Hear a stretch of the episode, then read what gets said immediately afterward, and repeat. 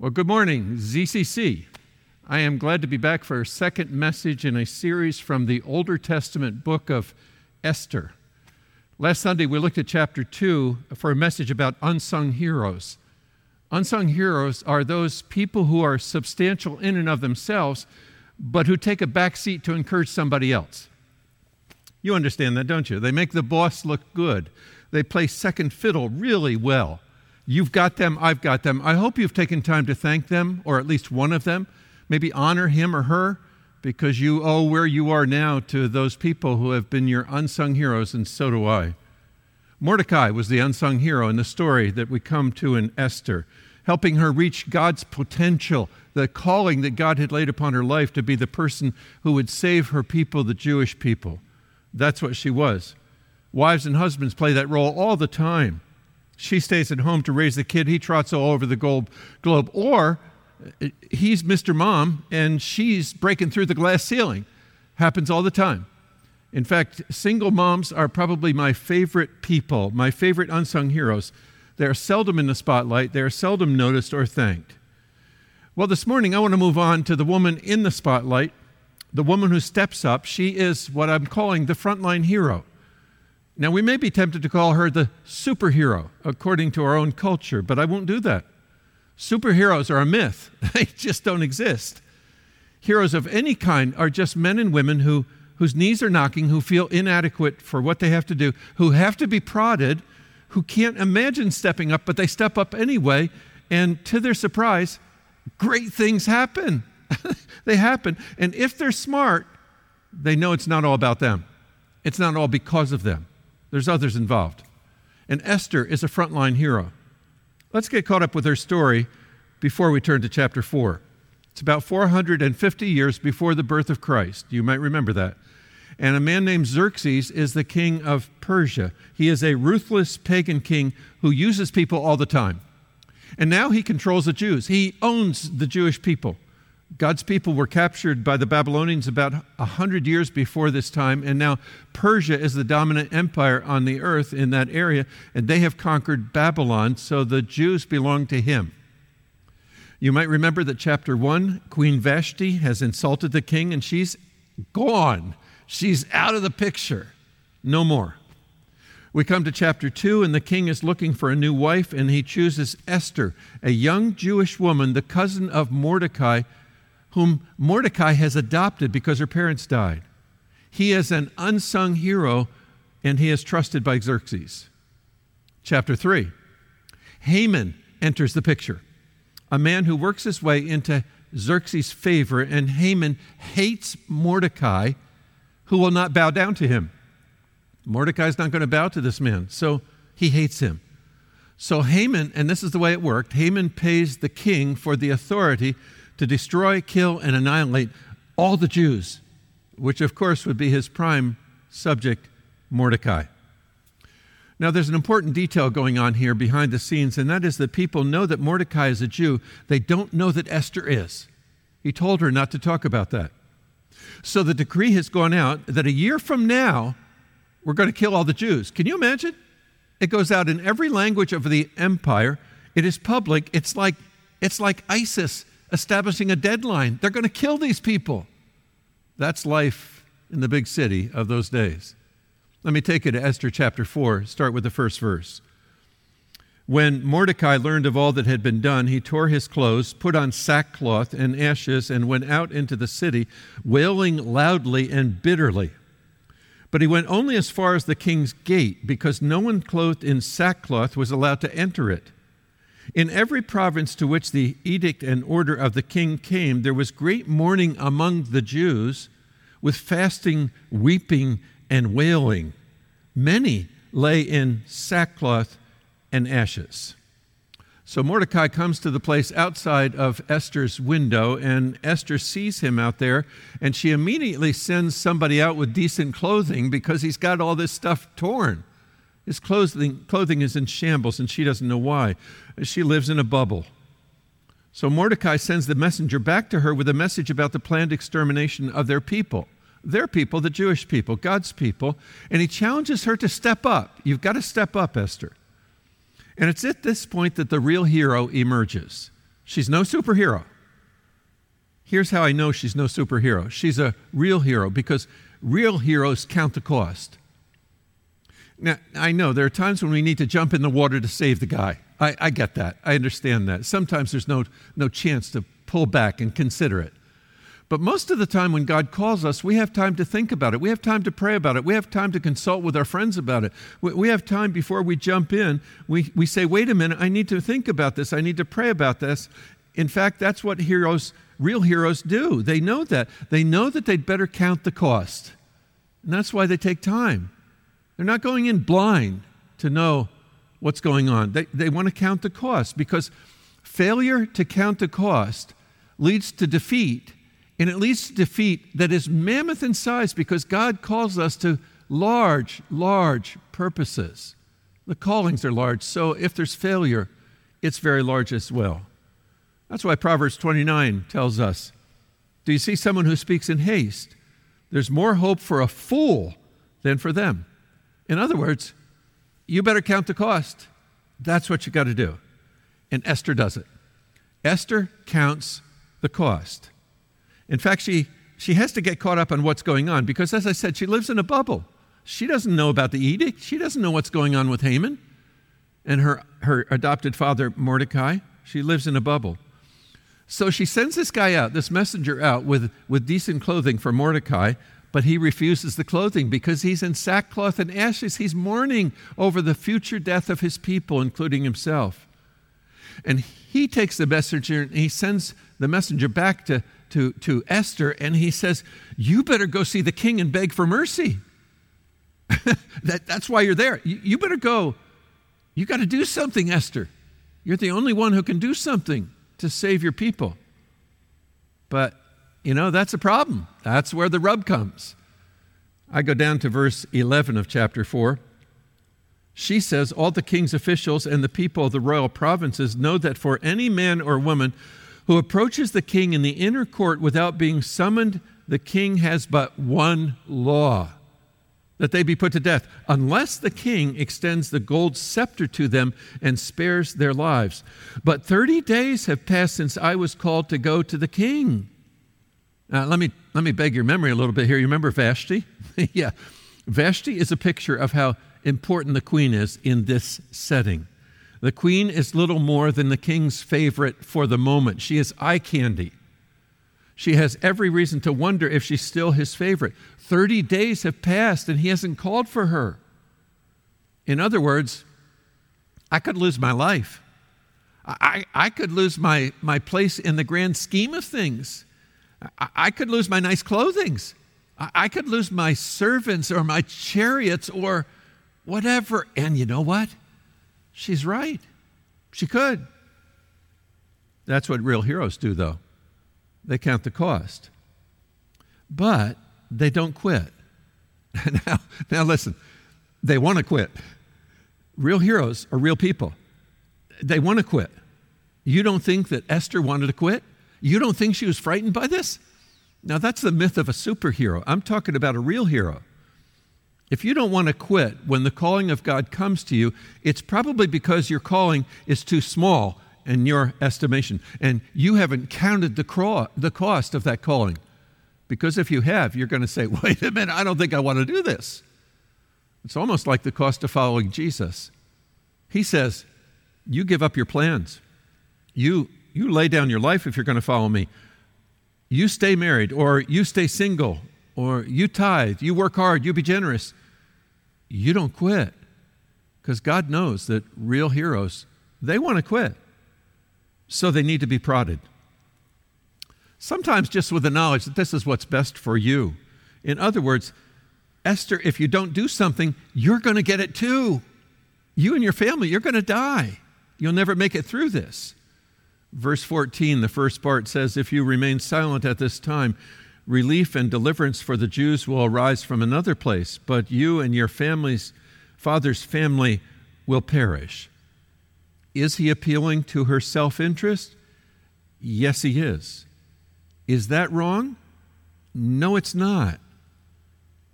You know, the promise of pardon in heaven appeals to my self interest, and, the promise of comfort and fulfillment and joy That's something that I want. So, in a sense, that's for my self interest. And isn't that what God promises to people who walk with Jesus and follow Him? And isn't that why most of us placed our faith in Him?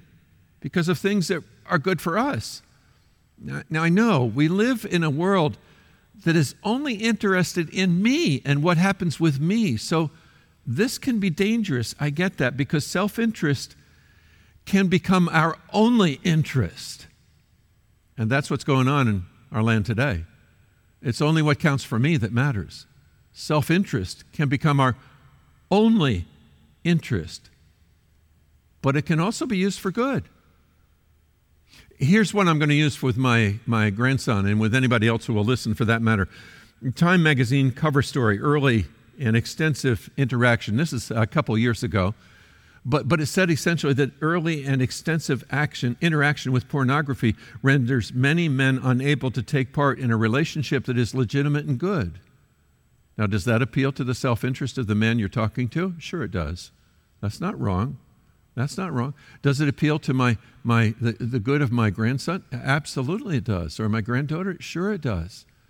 Because you fool with this stuff, and you may well get to a point where you can't have a normal relationship in terms of the other sex. Does that appeal to the self? Yes, it does, but that's okay. That's okay. Don't be afraid to use self interest. But you want that prodding to also include the bigger picture of God's story and where the person fits into it. And, and essentially, what he's saying is Esther, this is why you're here. This is why you're the queen because God has you for this purpose, for this time. The second part of verse 14 is familiar to many of us. And who knows but that you have come to your royal position for such a time as this? In other words, somebody else put you here. you know, I, I, know you worked hard and you went to the right school and you got the grades and you kept your nose clean, but it was more than your effort that's behind you getting to this place. The, the sovereign God put you in this place. And in fact, he used your unsung heroes to get you here, especially Mordecai. Don't forget that. That's why you're here. That's as true for us as it was for Esther. You didn't choose your birthplace. You didn't choose the place where you were born. You didn't choose your adopted family if you were adopted. You didn't choose those unsung heroes who have helped you get to the place where you are right now to be used by God. The message of Esther is that God, listen to this, this is really important. God has placed you where He's placed you to make the difference He's designed you to make. Let me say it again because this is really important for all of us. God has placed you where He's placed you to make the difference He's designed you to make. You're here on purpose. You're in that school on purpose. You're in that job on purpose. You're in that home on purpose. You're in that relationship on purpose. That's what real heroes begin to realize. Yeah, they count the costs and they don't quit and they get help. That's a part of being a real hero. Get help, first of all, from God, you know. And, and when I say that, I realize that help may be a, a too shallow a word, may not be adequate for this, because if the cost is overwhelming, as it was for Esther and is for so many other people, we are being called to a great calling, and not help is what we want. We want rescue. We need to be rescued by God from all the forces that will move against us, including those within ourselves. And what we find here in Esther is that they are pleading with God for rescue. That's what they're looking for, and they're pleading with God. You can see it the way they're dressed. Remember Mordecai. He tore his clothes, put on sackcloth and ashes, and went out into the city wailing loudly and bitterly. Why? Because he's broken. He knows he can't do this himself. It's a great calling. I have come to realize, uh, to my regret, that I don't normally want a great calling. Maybe you know what I mean before me saying any more than that. I want one that I can manage. You know, with my training, my personality, my background, my experience, I, I want to be able to manage it so that I can build my plan and I can say, Oh, God, bless this plan, won't you? It's my plan, not yours. I'm going to do it, but I'm just adding on. Won't you bless it? I also have a theology that misunderstood can bring me to a place where I, I don't plead. I'm basically reformed in my theology, and, and a misunderstanding of that theology remain, leaves little room for pleading with God. In fact, all too often we get to thinking that God's going to do what God's going to do.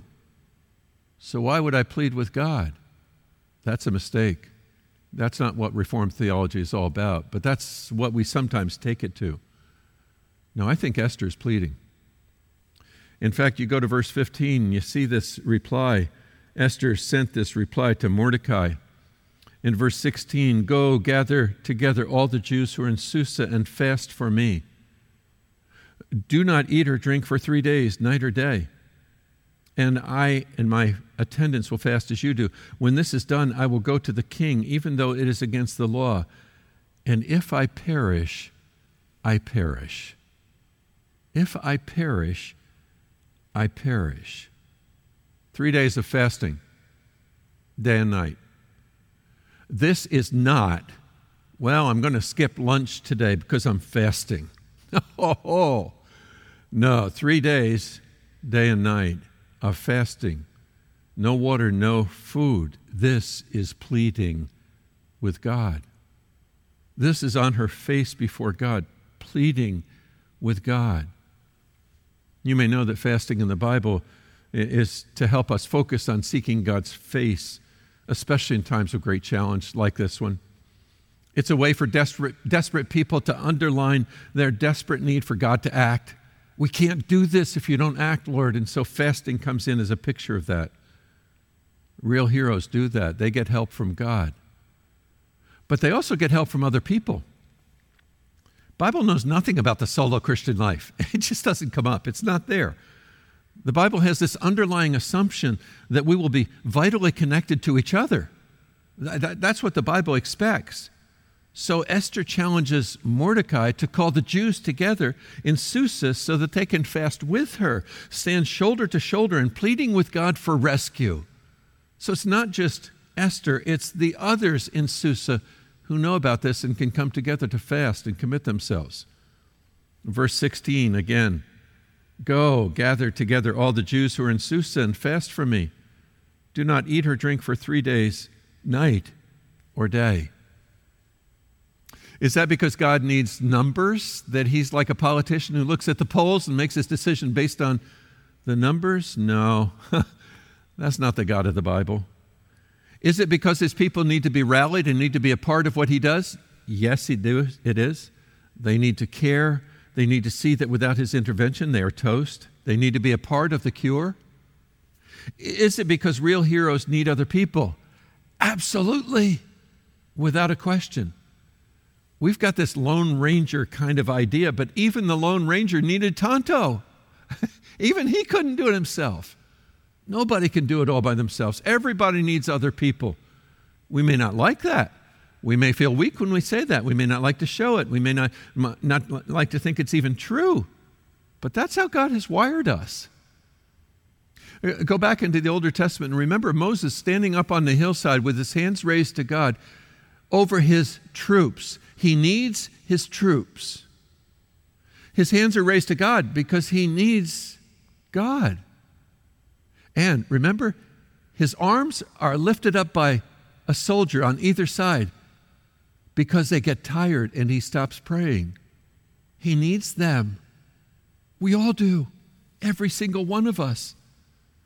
Think about the Apostle Paul in prison. He writes and tells Timothy that he needs him. And, and, and oh, yeah, bring John Mark with you. I need him too. if you remember, Mark's the guy who flunked out of Paul's class in uh, missionary travels and went back home early. But now he needs him. Or Jesus, pleading in the Garden of Gethsemane. He takes three close associates with him. They fall asleep, and three times he said, Wake up. Why? Because he needs them. Jesus needs them. You need them. I need them. You need them to keep your marriage on track.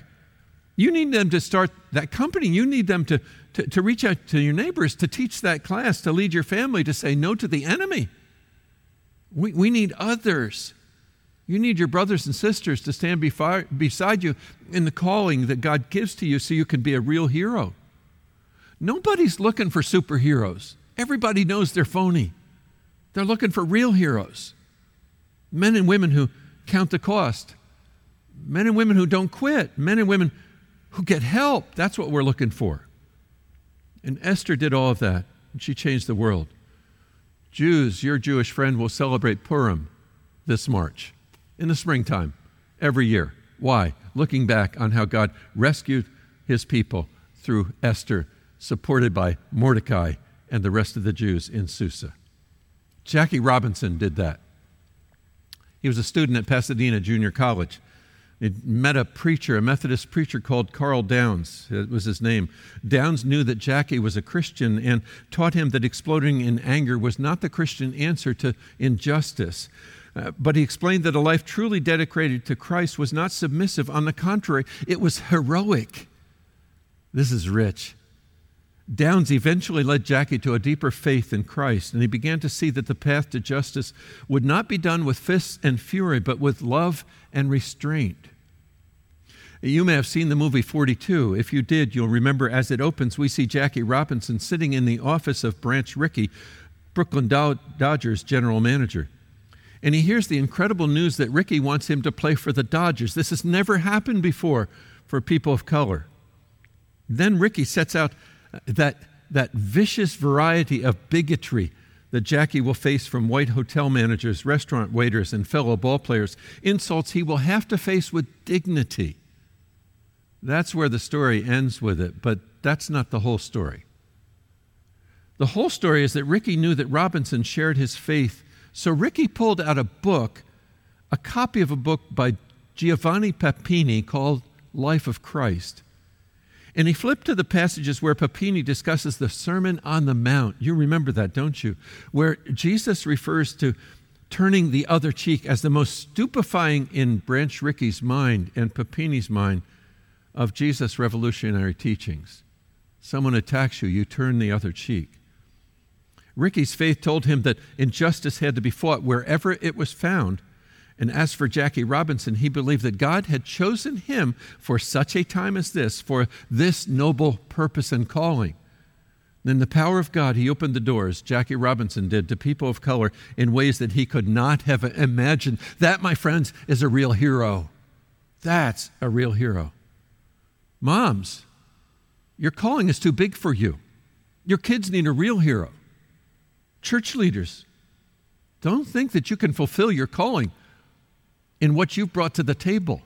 That's not enough. Dads, business leaders, Christian teens in a self serving world, senior citizen at the end of life, people around us need real heroes, and that's God's calling for you and for me. Don't be looking for somebody else to step up. They might step up if you step up. You stand to the calling of God. You plead with Him to make you equal to the task. You surround yourself with people who walk with you and help you in that process and speak to your heart and your mind, will stand behind you. And you see the glory of God manifested because you're a real hero. You may not be known by many people, but in God's category, you're a real hero. I hope you're thinking of a spot where you might be a real hero. I, hope you're thinking of a calling that God has extended to you and you're ready to say something to Him about, okay, I get it. You can count on me because I'm going to do it in your power, oh God, and you're going to support me in whatever way is necessary that I might do it. Let me pray for you, please. Father God, you are calling men and women to serve you in a multitude of ways. And many of those ways have come to mind even as I've been talking and people have been thinking and following with me. I pray that by the power of your Holy Spirit, you might call men and women to specific responsibilities, places where they can stand up and make the difference that needs to be made, places where they can rescue others, places where they can speak truth, places where they can love unselfishly, places where they can lead other people to do the same, even as Esther was a real hero. On the front lines, Lord, speak to your people, prod your people, raise up your people for the glory of your name. For we pray in Jesus' name. Amen. God bless you. Thanks for joining us on the, uh, your TV, your television, your phone, whatever it is you're on today. I trust that God will have all of your heart as you walk forward this day and this week. God bless you. See you next week. Bye for now.